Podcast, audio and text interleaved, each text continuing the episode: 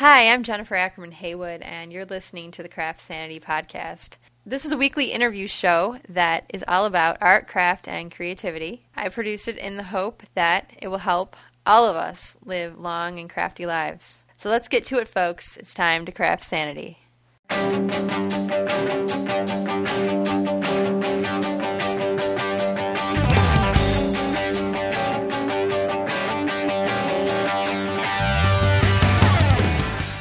Hello, everyone. Welcome to episode 65 of the CraftSanity Podcast. I'm back again and trying really hard to keep cranking out podcasts. And um, I'm also blogging more. I've been, okay, knock on my big metal desk here that I actually will continue this after I tell you what I've been up to. But I've been uh, blogging every day so far this year. It's only been, well, I'm on my 13th day. So we'll see if I can keep it going. Stop by and leave a comment if you're interested. And if you have something tutorial or something newsworthy that you want to share with the craft community, send it my way, and I will uh, do my best to to work that into my daily posting.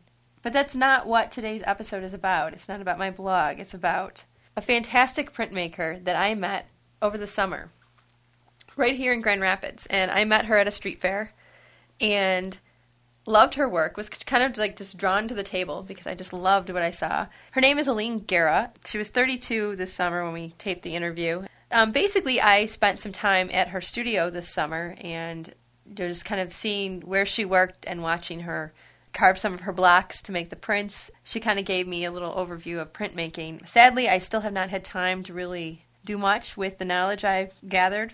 Let me tell you a little bit about Alynn before we get started. She was born in Mexico City does have formal training as an artist, and the story of how she got into printmaking, I think you're going to find that pretty interesting. I know I did.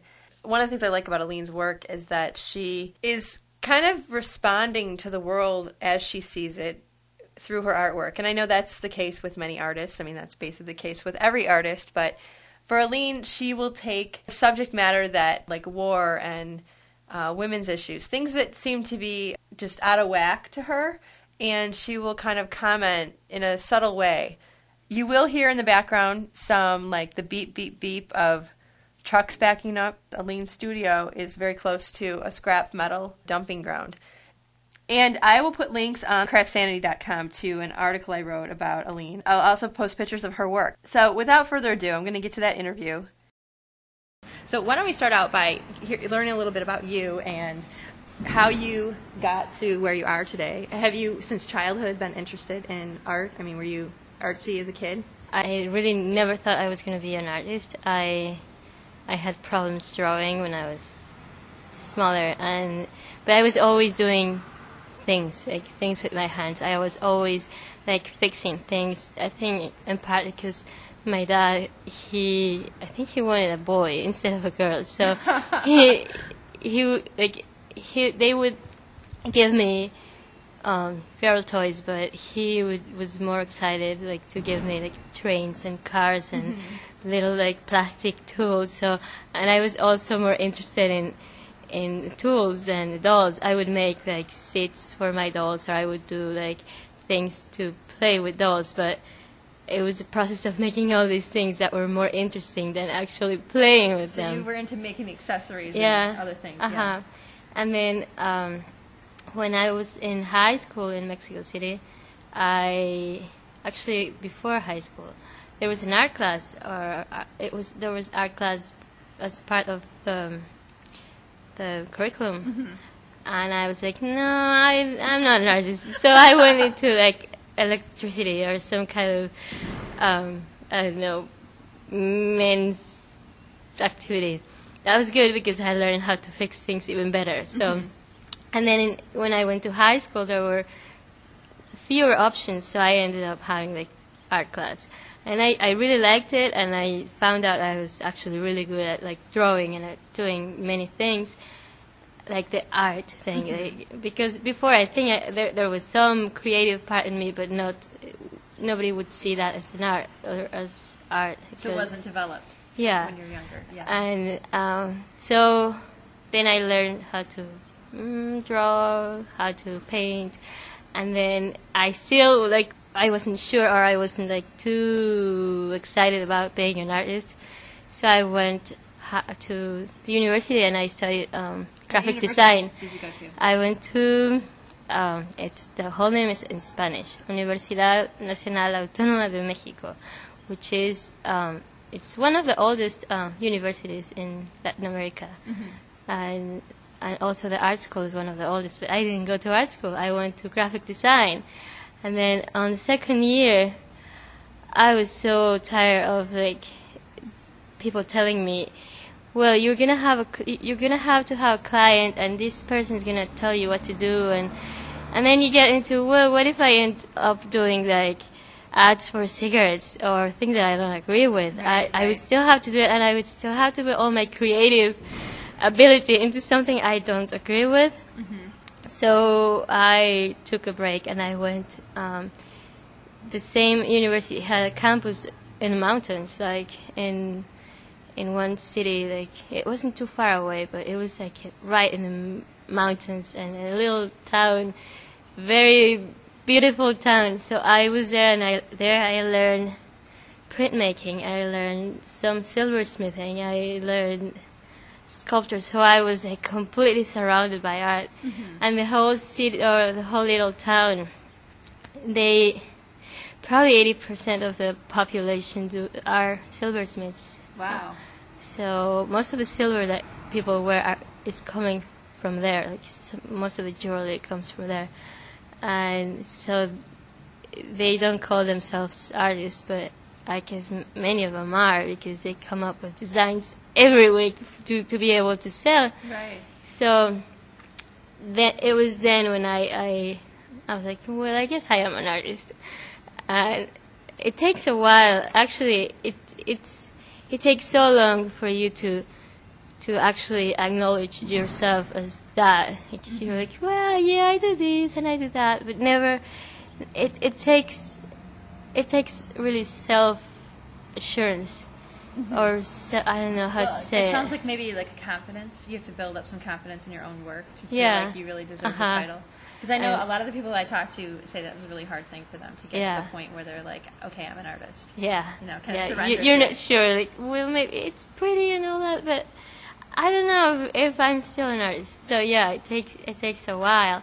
What defined it for you? Was there a point where you were like, okay, this is really? Did you make a particular piece, or what happened that you decided, okay? I'm I think this is this is shameful because I think it takes for people to keep telling you, "Oh, this is really good. This is really good. You you're a really good artist," and you're like, "Well, yeah, I went to art school, and I, but I still don't think I deserve the title." right, right. and it i guess it it, it i think i think it has to do also with um like growth like you grow um i don't know how to explain it like before i do it because i had to do it uh i don't know like it was my responsibility to do art because that's what i was supposed to do and but now i am i don't know what really i think it, it was when i turned 30 that i i became more. oh, more really? So just recently, Uh-huh. you really felt like you Yeah. became an artist.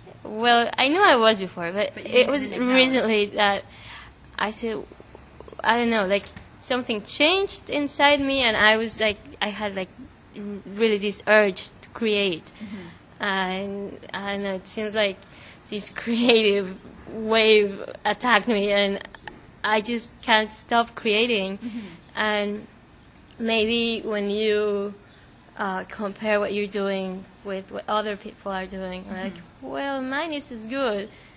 Uh, so maybe, yeah, I, I'm doing something good. Yeah, Then I must yeah, yeah. Yeah. So even even if you go through all the process of like education and all that, it I think it takes. Uh, I don't know several like steps to to realize that yeah you're you're really where you thought you would be when you were like, going to be like 50 or something. Like, there's not this top of the hill where you're gonna get. Mm-hmm. It's it's this lots of Okay. tiny hills that you go up and down, up and down, up and down, and that's what it, it's it's really not getting to that high point. It's it's the process of going up and Well, down. I love that- the way you describe that. I think Yeah. that's really great because I think a lot of people do think, oh, li- life is just like uphill climb, you know, and then you get to your peak, and then I guess And then what? Yeah, I don't want to be not I'd go back. have the little hill. Yeah. so yeah, Yeah. I mean, it's that process of learning how to go up and down that gets you to that, uh, I don't know, self realization or, or knowledge or, and experience. You know that there's sometimes where what you're doing, it's not really. You love it, but nobody else do. and then that doesn't mean you're less artist Right. or when you're doing things that I, it has happened to me. I have done things that I'm like, I don't know why I'm doing this. I really don't like it. I I have that red suitcase. One day I decided I have so many prints that I, I don't dare to, to sell for the price because there's something wrong with them or I did a monotype and it didn't turn out the way I wanted to. But I also don't dare to put them in the trash. So I put everything there and I put like really, really low prices and I put sell on, on the suitcase. And I've been doing this for uh, may- maybe three shows only. And people go crazy about them. I don't know if it's The that price or it's the price or that it's a sale or that they're in a red suitcase or I don't know. I don't know what, what is it about that. But I guess it's also I, I, I read somewhere that um, people like to touch um, prints. There's and we we take away that that that possibility because we frame them, we put them in That's just right. to to save them from Yeah. from getting ruined. But it's that that I don't know. It's it's also like a these tactile thing. Yeah. You can touch those. Uh-huh, and they They're can- looking to get rid of them. right. so they can touch and they go over and over, and then they come and say, "I want this." I'm like, "You really want that?" I'm like, "Oh yeah, I love it." I'm like, "Okay, you can have it." And Does you let on that you're not thrilled about it, or is that part of the secret? Is that you just kind of say, "Okay, thank you"? You know, um, I mean, do you tell people that these are your? I tell Yeah, them like those are my my messed ups. You know that. I'm like, yeah, there's something wrong with them. Like, well, yeah, there is. And some people they're like, what's wrong with this? I see it like they look exactly the same as the other ones. so they don't notice a mistake. Uh huh. And then Yeah. I'm telling, them, well, this is that mistake. And like, oh, that's okay. I don't care. I like it.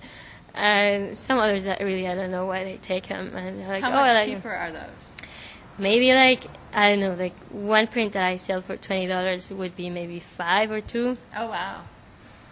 So it Yeah. could be well. I think the red suitcase probably does help. People have, you know, they see a sign in America. If there's if there's a sale sign, Yeah. people think that they're they're actually saving money to buy it. But then there's there's the other the other side where I have had to like really price up my or I don't know how to say it. Like my, some some pieces have to be like really really really high Mm-hmm. because they they were part of an auction and and you cannot sell below A that certain price. Yeah.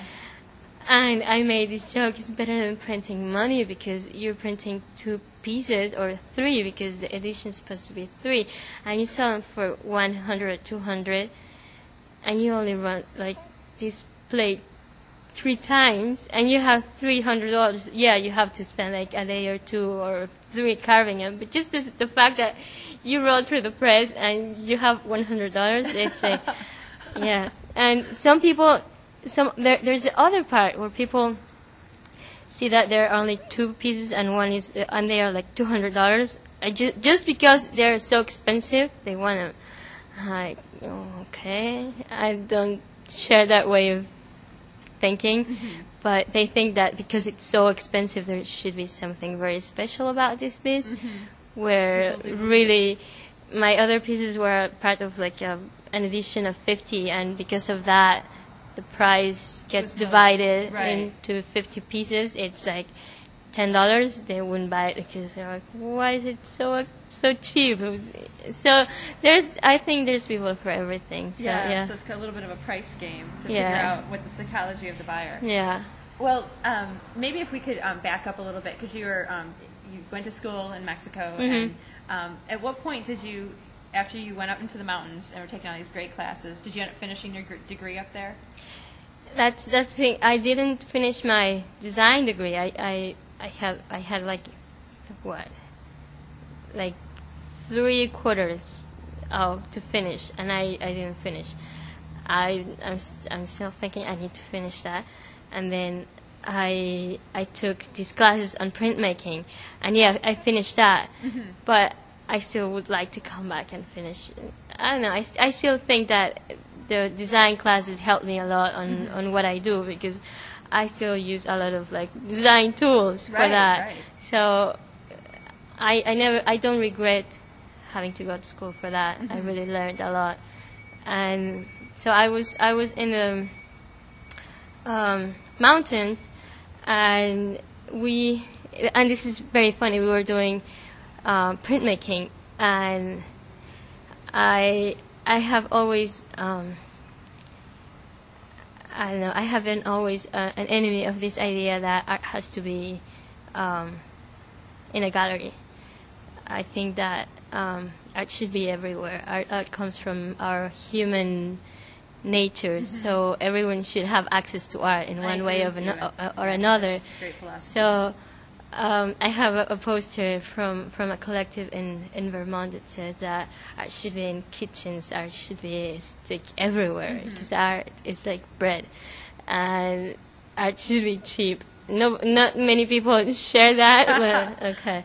Um, so we we decided to put print on um, handmade books oh yeah, so that people, yeah, as you said, sometimes they don't know what to do with a piece of paper. right, right. But if it's imprinted in something that they can use, they they they see A like function yeah. yeah. So maybe that's not the best way to lure people into art, but it worked. And we were selling a lot of these um, books, and so we were doing well. And one one person um, suggested us that we we could um, export those. So me and my partner went like into this whole process of like looking for for people abroad to buy our pieces and so in it, it ended up um, working really funny because yeah they told us that they were they could be exported but because of um, competition from India they, they sent us back a, a little um, Like sample Okay. and they said that that was like three dollars and ours were like twelve dollars so we couldn't compete that we needed to lower our prices in order to be able to to sell them and we're like okay we're gonna go through this process of industrializing everything Uh, yeah. and maybe just do the print. So we went through that process, and we found out that they had um, lot of machinery that were um, maybe half used, or that we could turn into machinery for ourselves. And uh, my partner, my partner's family live um, here. So we came all the way here to like build this machinery. In West Michigan? No, no, no, No. In in the south, in Georgia, and so finally we couldn't do anything, and then we moved here. We had friends here in in West Michigan, and then it, it, like, it completely like changed when we um, we started living in a community house that that's in downtown Grand Rapids, and I think that was the best the, the best thing that happened to me because I, I started to learn about like living in community, about like gardening, about this other way that I, I was exposed to, but not in that way, not in that like more intellectual way. Like mm, I don't know how to say it. Like there was this intention of doing things, and Yeah, wh- where did you live? What community were you part of here in West Michigan? It's called Koinonia House, and Okay. it is it is very close to downtown. It's just people living in community and trying to like, I don't know, use kind of a minimalist approach yeah, and giving like- back to the so you're not Mhm. wasting yeah, stuff. yeah. We are like six six people living now in that house, and some some weeks we don't even have trash because we recycle so Wow. much and we have a compost and all that. So for six people living in a house, sometimes we're like, ooh, maybe we should wait another week so that until the the trash can is really full. Yeah. And I'm like, wow, that's amazing. Now, do you still live there? Or? Yeah, Yeah. Yeah, yeah. I, I think um, for me, not having a family here, that's my family, Mm-hmm. and I don't know. It's it's very like supportive. Like if you have an event, they they make sure they come They to come, your so event and like your family. Yeah. uh huh. And then at that house in the basement, that was uh, our first studio. Like I had my press there and everything, but it, it got to a point where everything was get, getting ruined because of humidity, and then in the winter it was it was really painful to work there. It was so cold. Yeah. So yeah, it was good that I found another place. So you moved to West Michigan. What year was that when you came here? It was 2000. And so you've been working as an artist the whole time. um, it was funny, and I, I, I really wanted to share this because it, it's funny how it's really who, who you know and what what you know what gets you to do things. I when I first came here, I wanted to like start doing things, so I wanted to offer my help as a volunteer to like many places, and they wouldn't believe in what I do because I didn't have credentials or I didn't have like recommendations from people or Okay. nobody knew me. And even though I could show what I can do and I could show my pieces and all that and I was offering for free they were like yeah we will call you. Or and so many of those same institutions now they uh, they would pay for what I do. So, but it takes it takes six or seven years, or well, maybe maybe five, for people to really. I don't know if it has to do with like tight communities like this, or I don't know what what is it about um, that specific So phenomenon. Who finally gave you a chance? It was people who know more people. So one one woman uh, said, I think the, the very first person that I met was was a gallery, and she really helped me a lot. And then uh, I met this this other woman who said, "Oh, you should you should uh, send your work to." It was for the Girl Scouts. They have an annual event, like an Oh. annual fundraising, and so I I donated two pieces, and from there somebody else said, "Oh, could you donate another?" So it was basically by by donating and donating and donating that people finally recognize your work and then uh, connect you with your work and finally, oh, you are that person who did that. But it really, there's, I guess, the recipe for I don't know getting your work out and people to know you would be that you have to donate a lot of art so that people really becomes familiar with with it. Were you frustrated when you first got here? Because it must have been hard to make a living. I mean, it sounds like you weren't making a living off your art because people weren't buying it. You were donating Yeah, it to everybody. uh-huh. But I mean, what did you do? Did you do have another job? Yeah. What did you have to do? When I I worked I work at an office doing like really mm, work that I don't like, and then I work at the factory. what factory did you work at? I can't remember the name, but it was it was um, it was near Co- Coopersville, and one thing that I hated doing was you had to put these little like rings or like screws into seats Okay. and but you had to pound like really hard. So I, I messed up my wrist just doing that for for that. So yeah. So yeah. What so there's making just seats. You were making chairs, or I think they I don't know what they made because they made like lots of different things, you but saw part of uh huh something. right And so you're like, okay, as long as I get this screw in here, that's all Yeah. I'm responsible for. uh huh Yeah. and then but it was it was a small like little factory so you weren't just responsible for something you had to uh, sometimes like set a machine to do something and yeah so i didn't really like that and and that's why i'm i'm i have made a lot of art that has to do with with the cycle of like being part of a machine like you become one more arm of the machine and that's that's um I don't know. Like many many people, that's all they, they they're gonna do for their entire lives, Does and it feel kind of like a deadening experience where you feel like you're not fully alive if you're Yeah. doing the same repetitive thing over and over? yeah. So I know what it is, and I knew the only thing is that I knew I wasn't going to be there my whole life. Mm-hmm. Not because I'm an artist. I'm like I'm gonna find something else, Right. or I can go back home and find something else. But I think that for many people, they just don't see beyond this day because they know that the day after today it's gonna look exactly the same. And that's got to be really hard. And as long as you make the money you need to survive, that's that's fine. I'm not gonna ask for more. That's that's okay. And and yeah, that, that's why I have like so many like in my art you can find a lot of um, gears and and cycles. Well, the cycles that's that's another part of of uh, what I do, but yeah, that has to do with with that like that dead end kind of thing. So it's interesting how a job that was probably the furthest thing from art that you could, uh, you know, the job is the furthest from art that you could probably ha- have, and it's influenced your work. It's kind of come out, Yeah. you know, um, in your work. That's Well, I guess I guess many of the things that that are difficult for us are are things that more um, inspire us.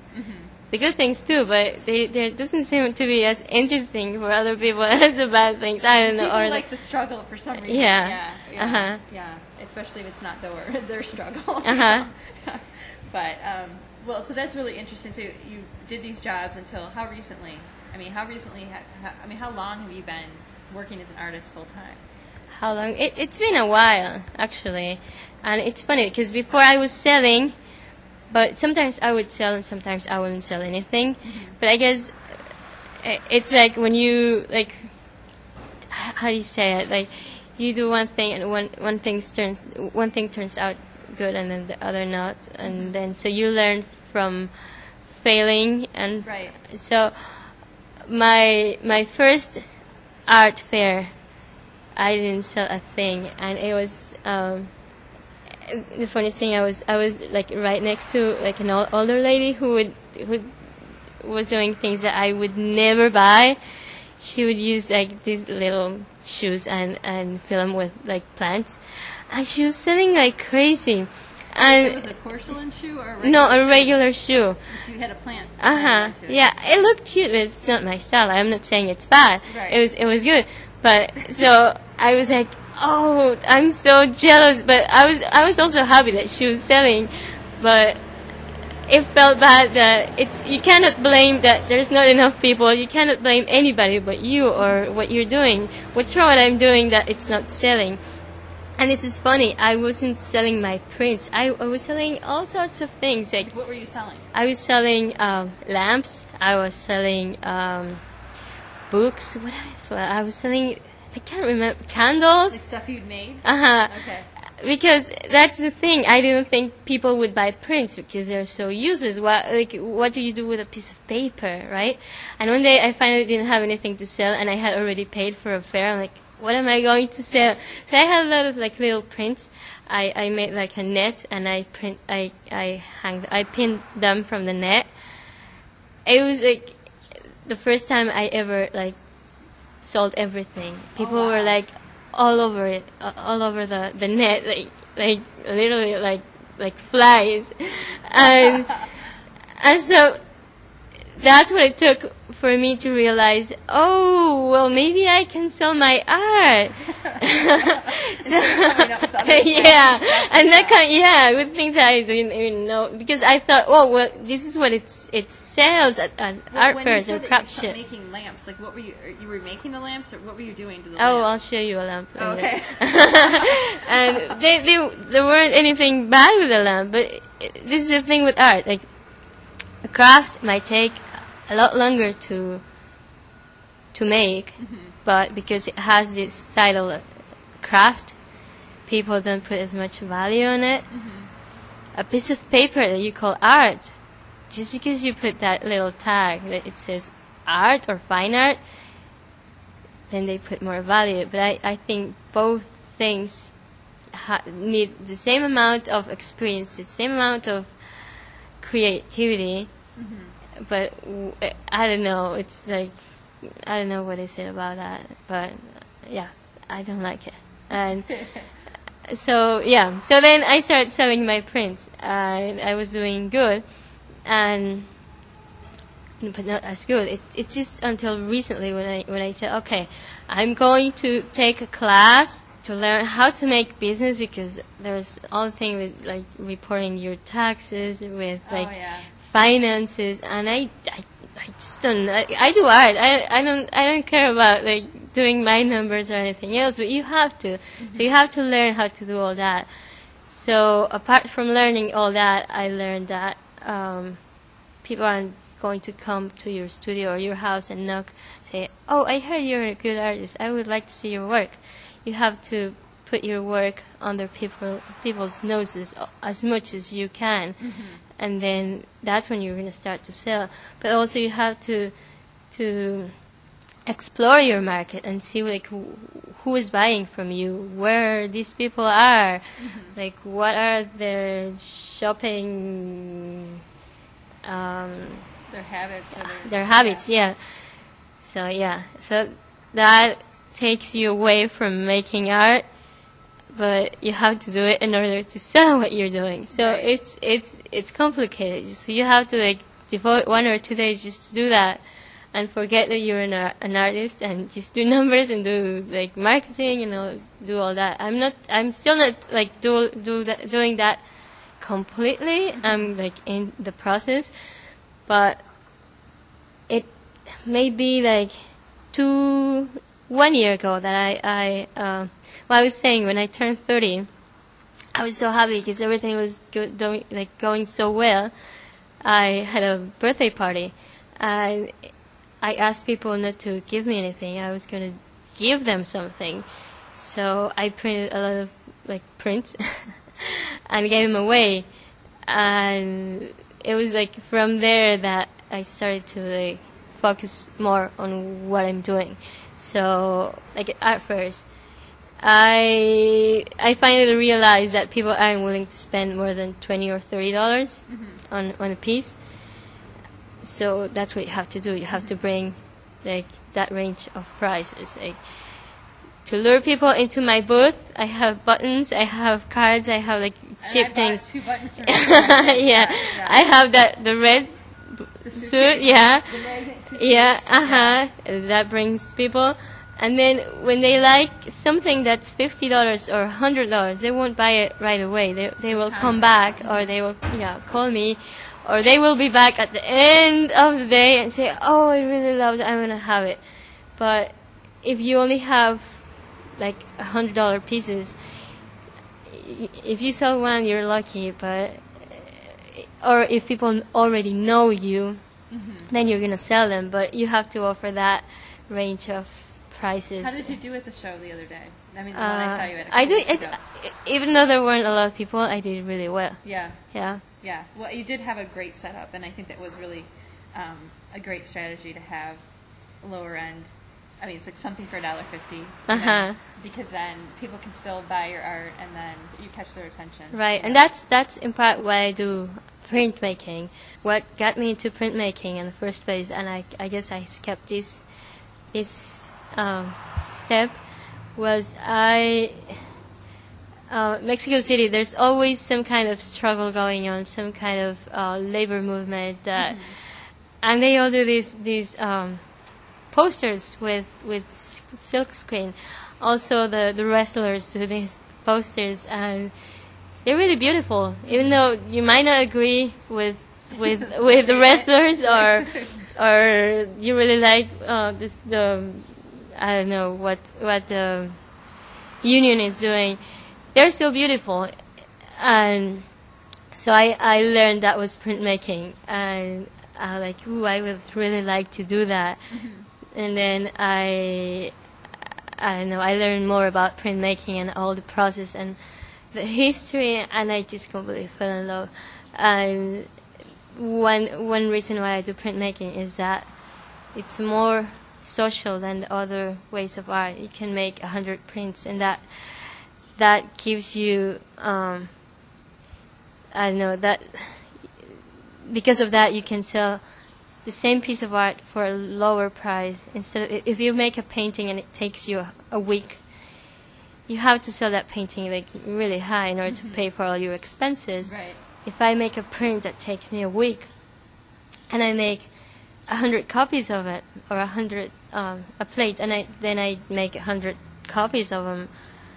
Then, if my painting was going to cost a thousand dollars, now these prints are going to cost ten dollars. So, I guess only the gallery or the rich person would be able to buy my, my painting, but everyone can buy my print, and it it it's not um it it does it it does it doesn't have a lower quality or it's the same quality of art. It's just it's it's it's shared like Right. the It same reaches more people. uh huh. And you know that this same piece, it's it's an original, but still, it's uh, it belongs to a hundred more different people. Right. Right. So, I don't know. I think it's more social. I like people to have my art. I'm not elitist, so I, I think it's very social, and I, I like that part. I uh, it gives me also the the opportunity to give it away. Like I can give away my prints. You can afford to do Uh-huh. that. Where if it's a painting, you took a whole weekend, it might be harder for you to give You can't. You No, have to you- really like the person. Yeah, and you have to have a lot of money. If I give away a print, I'm only giving away a tenth of my work, Right. Not the whole thing. Right. So, yeah. Exactly. Yeah. Well, do you have um, any like what is your your you have this great space here? I mean, we're sitting and there's like a breeze coming in. There's a little bird that came up on that. yeah. um, what would you call that? Like almost like a fence or something. It looks like on your window here. It's What- a garden. If, I oh, guess is this where they would like load things into the building? I don't know what they used it for. There's some um, pulleys below the, below Oh, it. so you can actually pull something in. I don't know. Hmm. I wouldn't. I, I would. I would use the elevator. Yeah. Yeah. Yeah. Well, it's really interesting. We're overlooking. It looks like a. What is that back there? It's uh, some kind That is factory? the recycling. It's they a big pile of metal out there. So Yeah. you're kind of in an industrial area. I mean, you. I mean, you're not. You don't have a view of Lake Michigan out your window, but No, I used to Yeah. on the other space, but yeah. it But was really beautiful. It's it's it's very cool though. I mean, you have the. Um, do you know what this building used to be? Like a factory of some kind. Well, right now, part of the building, it's the Tanglefoot um, company or industry. I don't know how, like, what's the other what their name? Yeah. designation is. Yeah. But what they do, it's really funny. They do these fly strips. okay. The, Oh, for the sticky uh huh flies. yeah, Yeah, okay. and that's all that, that's all I think now they are doing more things but it's it's nice that it's a company that do things without using any chemicals Okay. that they are good at saying we don't use any chemicals So in our product feeling, and you're also not feeling nauseous when you're working here. Too. yeah well that too Yeah. but it's like an environmental product so Right, so it's you, nice So you endorse that. uh huh. It's Yeah. good, and and the owner is really, really, really nice. So, yeah, it's like we are all happy with him. You're all happy neighbors. Yeah. And um, so you work here. How often would you say you work here? Well, right now I am I'm doing a mural from nine to one, mm, and Monday through Thursday.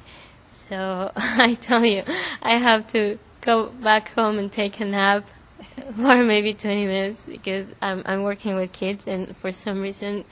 That takes away all my energy, and so I come back home, and then I, I come here like from maybe three or four to maybe 10 p.m. when I'm not doing anything but just art.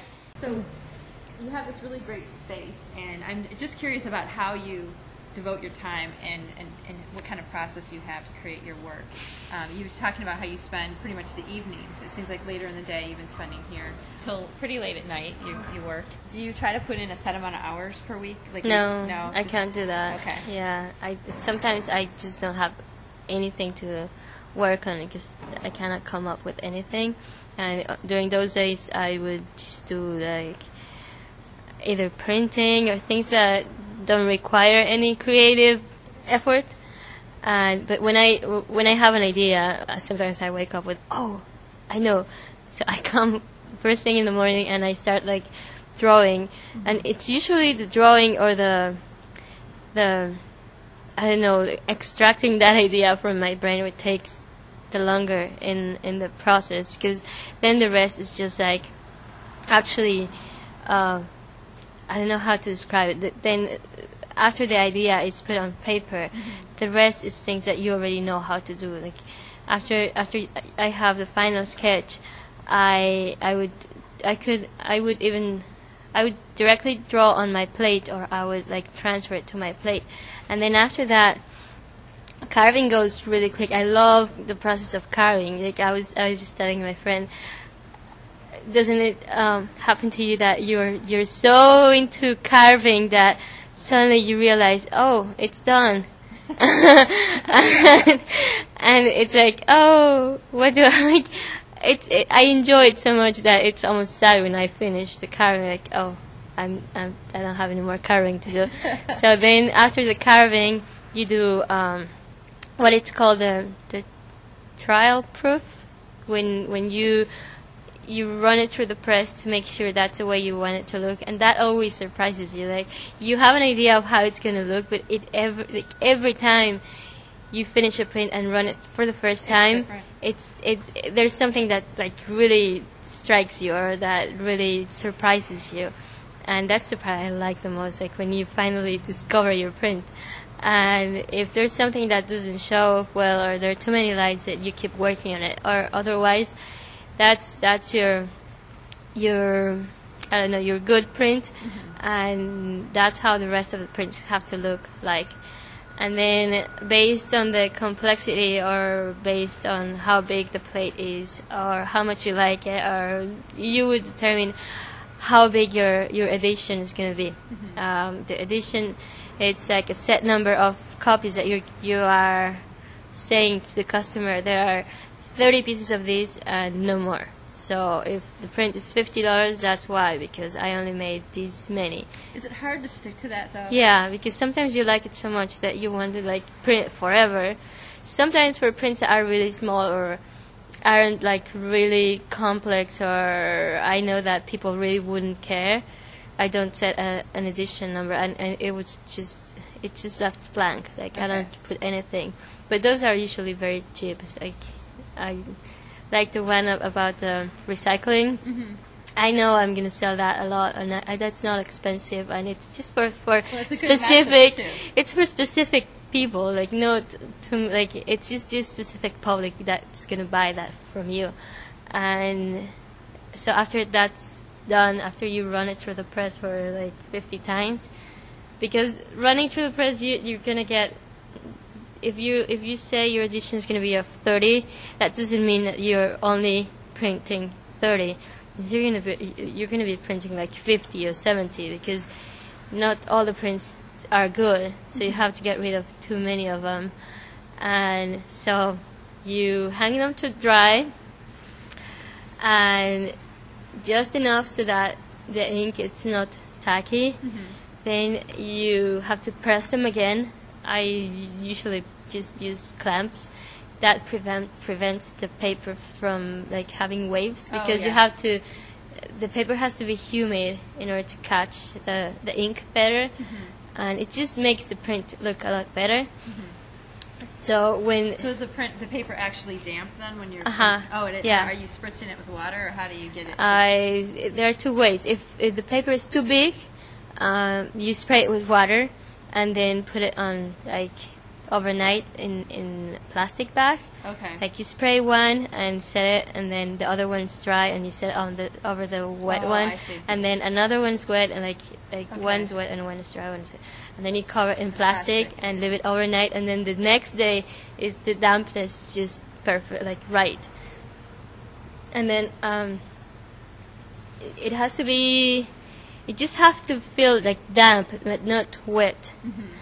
And then you run it through the press and because just where the plate is there was pressure and the rest didn't get any pressure so it, it it's almost like it stretches where where it get the pressure I like see. where where the image is okay.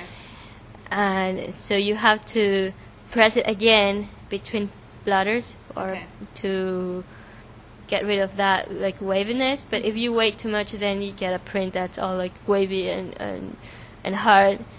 It's, it might not be very important for some people. Some people don't like it because when you frame it, it has these waves and, and then yeah. they show and yeah, some people are very picky with that.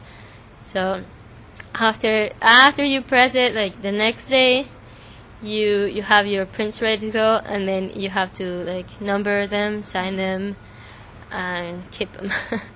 Stick them in the drawer and maybe match some uh, and frame some others. I take a picture, post it online, and hopefully I will sell them. and that's where the process ends. I see. Okay. So it's a lot of. Um, it sounds like you have the most enjoyment comes from actually creating that block. hmm That's the funnest part Yeah. for you. Well, there are many parts. I just love this process. I love carving. I love like inking, and I guess from carving and then uh, like running things through the press and then hanging them and then seeing like like hundreds of little prints. Just like li- I, I was describing it in my blog that they look like little.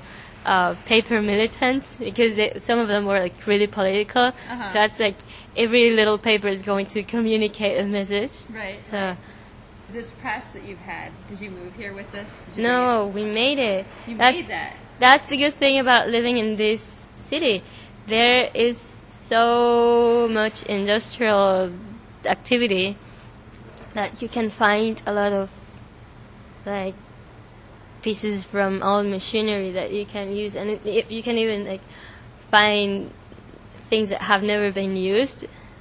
They they are old, but they have never been used, and yeah, you can make a lot of things. So you made that press. Yeah, me and my partner we did Wow. that. Uh huh. That's really awesome. Now, is your partner an artist too? Yeah, he's um. Oh, he's a- a sculptor. Yeah, Okay. yeah. Okay. So yeah, it and the whole process of coming with, up with that press. This is a funny story because some of some of the rollers come from like um, the production line. Mm-hmm.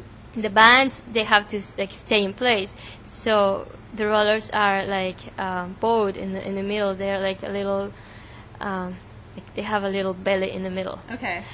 and we didn't know that so we had the press and everything and then I, I, I, I ran a plate through the press and it would only print in the middle like, what's going on? so we're like, oh, we need to stand the sand the roller down, and they were like, oh, that's gonna take us forever. So we attach a belt to the to the roller, and then attach that belt to a bicycle, and I would bike so that we would send that bike th- that roller down.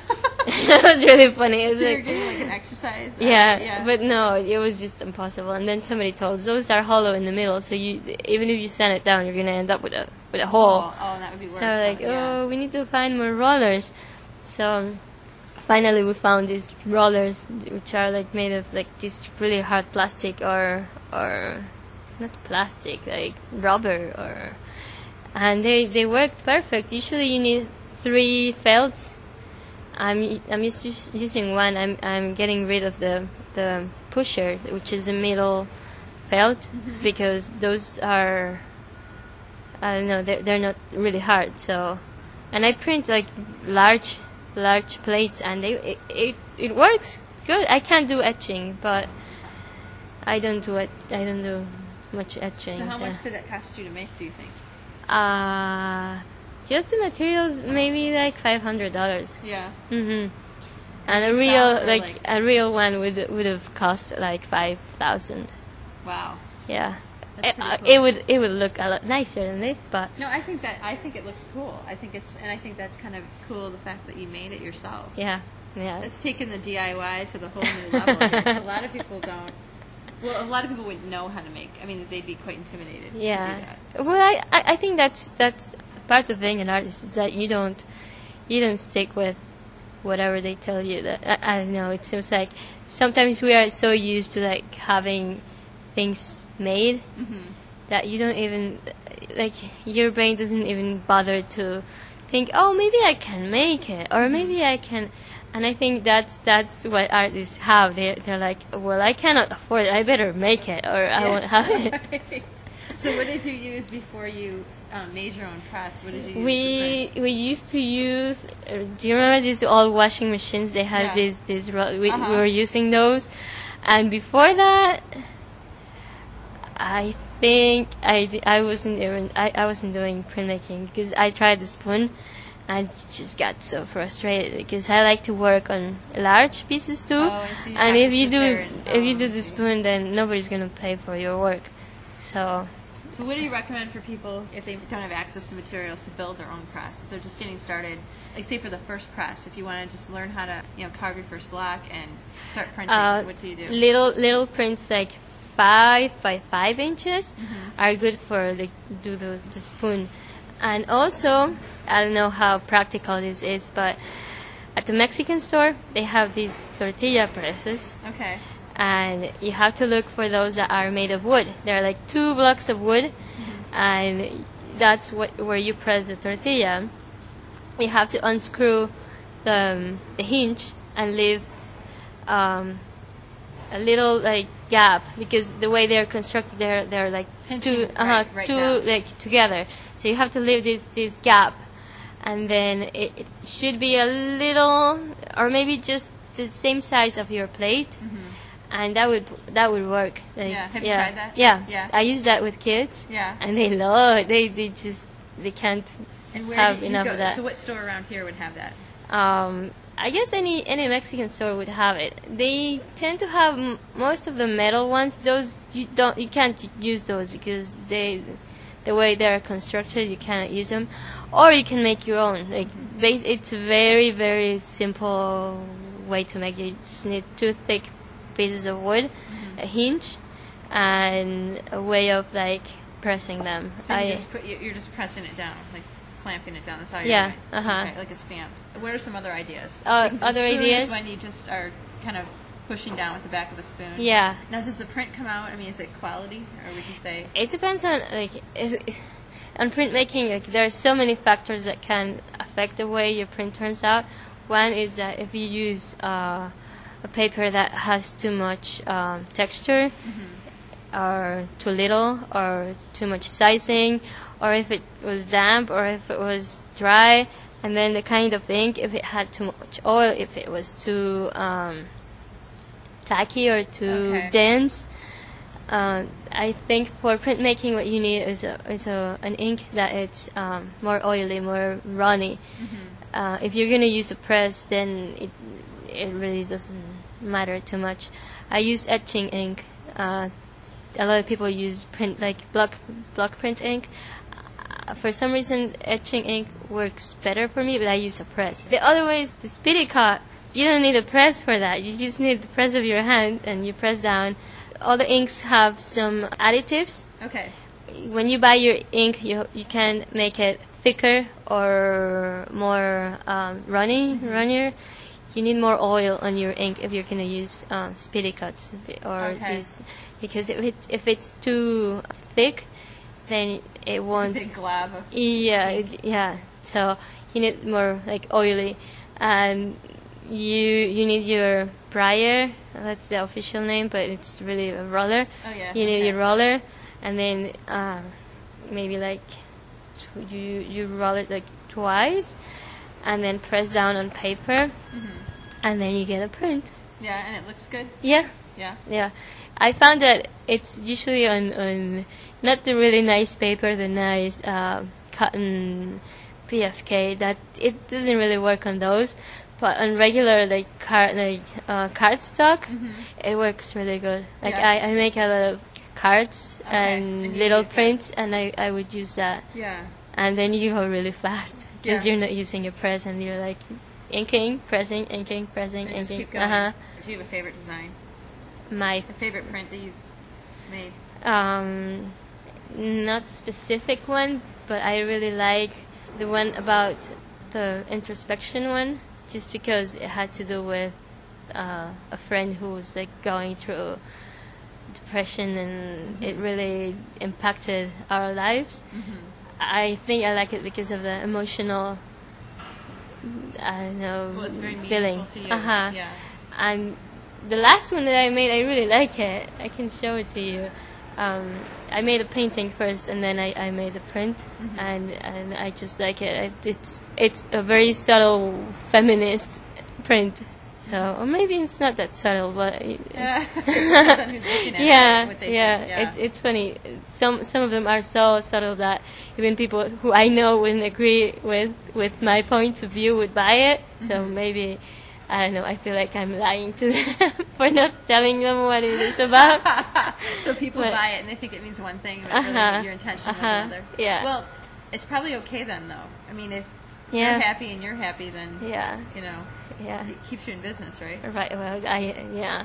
Hopefully they won't find out, or maybe if they find. back. no, no, that's not the No, policy. there's no. no, return, no, no no. Every sale is final. How many prints have you done? Would you say? In in my life, I don't know. Like, a lot. Like, just the little ones. I make a lot, and I was starting something about getting news from the Grand Rapids Press, and every every week I would make one. But then I'm like, no, this is too much work, and I don't think if I, I even like to do it. So I stopped. so what stopped. were you doing? You were doing um, based on the news. You were based on one one like really really senseless news that I would find like this doesn't make any sense. What is it even in the press? Uh-huh. But like then what? I Can you give me some examples? I can't remember.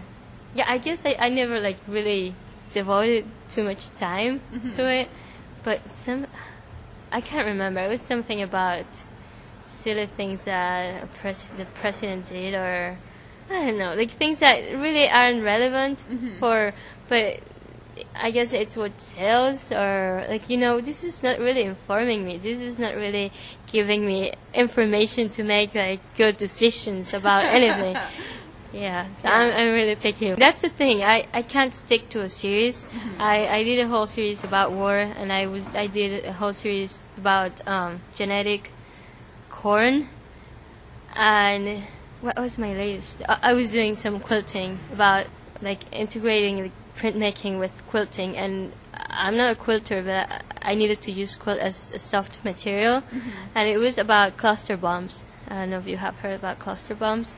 There are these cluster bombs are what are dropped in the like when uh, the truck um, because we're like in war times those those are being banned already like it's illegal to use cluster bombs but there are still some cluster bombs left from other war times and there's still countries using cluster bombs they they drop them from from planes and they are like bright yellow and they resemble aid packages so because they're yellow, like bright yellow, and these cluster bombs are black, bright yellow. So if it says warning, this is a bomb, but it's in a strange language, how how would you tell? So who end up picking these these picking up these cluster bombs are kids or women.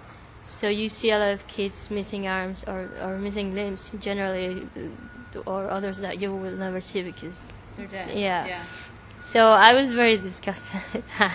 so my way of playing around with that was I'm gonna make something like really, really, really bright and colorful, and that would attract people to come and see it.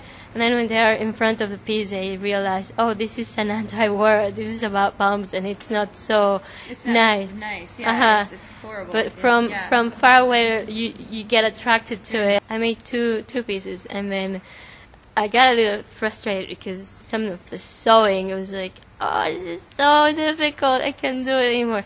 So that's why it takes so long because until I get like I get rid of my frustration, I take it again. Right. yeah. Right. Yeah. Well, that sounds interesting, and I, lo- I love the fact that you're you're kind of challenging people's own beliefs. I mean, because it kind of with that piece, it- when people view it, it's going to put them in the position of the people who are coming up to these. I mean, you kind of almost have a similar experience. Of course, it's not nearly as violent. You know, Yeah. your your your quilt's not going to explode on them. Right. But they're going to have that same kind of like, oh, this isn't what I thought it was. And Yeah. For the people, unfortunately, picking up the bomb, it's too late. Yeah. Uh huh. You know, so it's really interesting. Yeah. Oh, thank you. Yeah. So good luck with your sewing. yeah. Thank you. yeah. So what would you say about printmaking as far as other compared to other um, art forms? I mean, do you think it has a respect that like painters and other? I mean, where do you guys fit in? I mean, do because I think people hold painters up to be like, oh, this is very expensive. Yeah. This is you know where um, as you were saying with printmaking, it's more financially accessible to, Uh-huh. greater And- audiences. and it's like the whole world of printmakers. It's like the secret society of printmakers. I don't know. It seems really interesting because we have so much work. Like our drawers are always full with with work Mm-hmm. because you make a series. You make each series maybe like twenty pieces. So you have ten pieces. You have two hundred pieces laying there. So printmakers organize these um, trades. I, I can't remember Mm-hmm. Like uh, ex- exchanges Yeah. of prints, and they go all over the world. Like somebody posts them on, on the on the website, and then you sign up. You're you're said you're you're supposed to send 10 or 20 prints to this direction and then in so much time you're going to get 10 different or 20 different prints from 20 different artists around the, the world and so we printmakers have a big collection of prints right and i guess we are into printmaking because we just love the technique we just like the texture or, or the I don't know how dramatic they can look sometimes because there's so much contrast. So it seems like we are more social. We are more uh, into sharing with each other. Uh, we we share a lot of like. Um, there's a whole like blog of somebody has a question of I am having this problem with this ink. How should I solve it? And like 20 different answers like Oh, come wow, back right great. away. So it's like a like a really close I don't know community that's all over the world, and I I think it's really cool about like uh, about printmaking, and I guess right now there is a what it's really um, I don't know what we are really struggling with is the the new technology with the giclée print, which are these uh, prints made of paint. These as a painter, you go to this uh, Oh. gallery and they they make um, digital prints of your painting. Okay. And so now people can't really tell. Well, this is a print, but this is a print too. So what's the difference? Oh, okay. and they they are they're, it's not the same they are prints but it's not the same technique so now it's like oh we really have to let people know what's the difference and why this is only black and white and it's not as colorful or not as interesting as this but this is made by a machine it doesn't mean that it's less important or, less beautiful or there's something wrong with it or with mine it's just a different technique Right. and then you have to be really I don't know you have to now educate people about your art and why is it different from other prints or why what is it about printmaking that's so special or anyway so It seems like printmaking is really popular right now. Like a lot of people want to learn it. I know I've wanted to learn for a long time. Haven't gotten around to it yet, um, but you've inspired me to actually Oh, do thank it. you.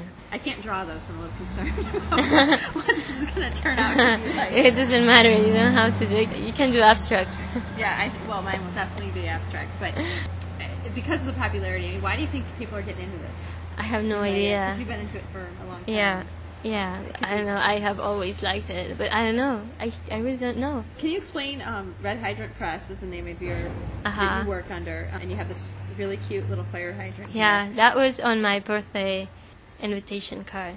Uh, it's just, one day I was so happy. I woke up, I woke up because I was I don't know.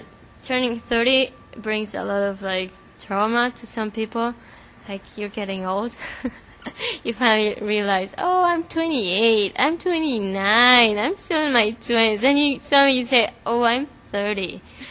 I'm turning 30. And I don't know, I guess my own way to deal with things is like, okay, you have to look at the positive side of things. So, I don't know, there was this whole, like, good set of events that were happening to me.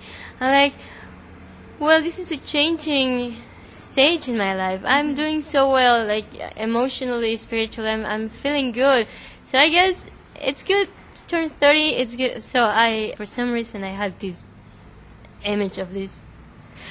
It, makes no sense. I don't know why, but this this red hydrant was in my mind, and I'm like, oh, I'm just gonna make that into my invitation because what that's image. say when- when and they were like, "Wh- wh- "What's the the, yeah? uh, what, what's the meaning behind it?" I'm like, "There's no meaning. I just like them. I like them a lot, and they're everywhere." So, uh, and we don't pay attention to them No, we because don't. we, we, take them for granted. Or Right. whatever. So Like, unless it- something's on fire, we're usually not paying attention to the fire hydrant. You know? yeah, Yeah. and so I could I could make a lot of analogies around, uh, but really there there aren't. So Yeah.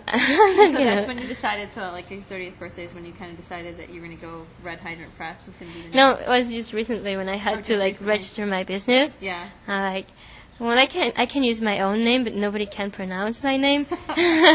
so, or I can just be that. And other thing, it it helps when when you come to people and they know you are the artist. But I don't want my person to relate it to my art. I want my art to be by itself. So. Mm-hmm. if I give it another name, it's like they don't know I'm a woman. There's something about I don't know women artists. They don't they aren't recognized.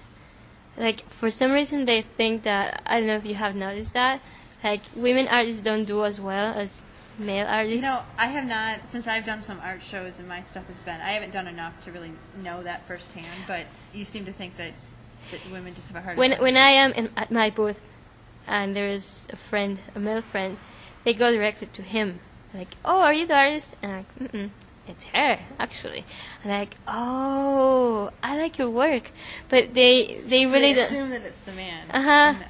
Well, I guess Hmm. it, my, my some of my art's really violent, maybe, or like when I was doing the bloody prints War with, stuff, yeah, yeah. they would assume that oh, it should be a guy doing this, and some other they, they're not too feminine, I guess. But really, there's something about like this preconceived idea that Mm-hmm. women aren't as creative or as good artists as men are. I don't know. I'm not saying I don't want people to know that I'm a woman. I want. I what I'm saying is that I I don't want people to like make uh, ideas of oh it's a woman so therefore her art should look this or, or I don't. Make- the- you don't want people to judge your work before they even get a chance Uh-huh. to see it. Like just to judge and, and look at the work for what it is, not look at you and then look at Right. your work and Uh-huh. try to figure out what they think about it. Yeah. Yeah. Well, I can understand that. or because I'm Mexican, they oh Mexican art. No, it's not Mexican art. no. It's art. right. Yeah. Right. Well, this was probably a very wise choice then, because it sounds like this works for you. Red Yeah. hydrant press. Plus, it's kind of catchy. I love it. I, I, love it. I know. I don't know why people like it so much. I like it, but I, No, I just think Why- it's great because it is an everyday, ordinary thing. But yet you're attaching this significance to it now. So it's and that's nice. most of my work. I, I use like very ordinary things. One teacher told me once, uh, there are no like great themes. Everything could be a good theme for your work.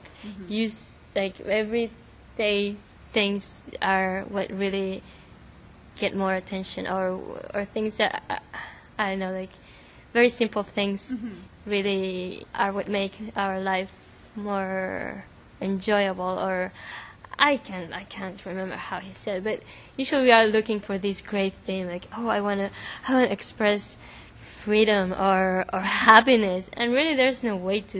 uh, Maybe happiness is your dog, so Right. right, so right. do do something about your your dog, or happiness is your your back garden, or so make a tomato. Mm-hmm, So maybe eating an apple make, gives you joy. Well, so I, I think we sometimes spend too much time thinking about these greatest themes, and really there aren't just as as happiness isn't at the top of the hill; it might be at the top of many hills. so. Mm-hmm. Yeah, I like it going. You, you might want to make a print someday of, like all those hills. Maybe. It's, it's, you've said it a couple times during this interview, and I think it's a great metaphor. Yeah. So, yeah. Is there anything I, I didn't ask you that you want people to know about your work or about printmaking? Uh, printmaking, it seems to be very difficult at the beginning. Uh, you might cut yourself several times, but don't give up. That's just at the beginning. After I haven't cut myself in years now. Uh, it's just I don't know. Learning how to cut your plate is also learning how not to cut your finger. Yeah. So it's not as difficult. It's really just learning how to.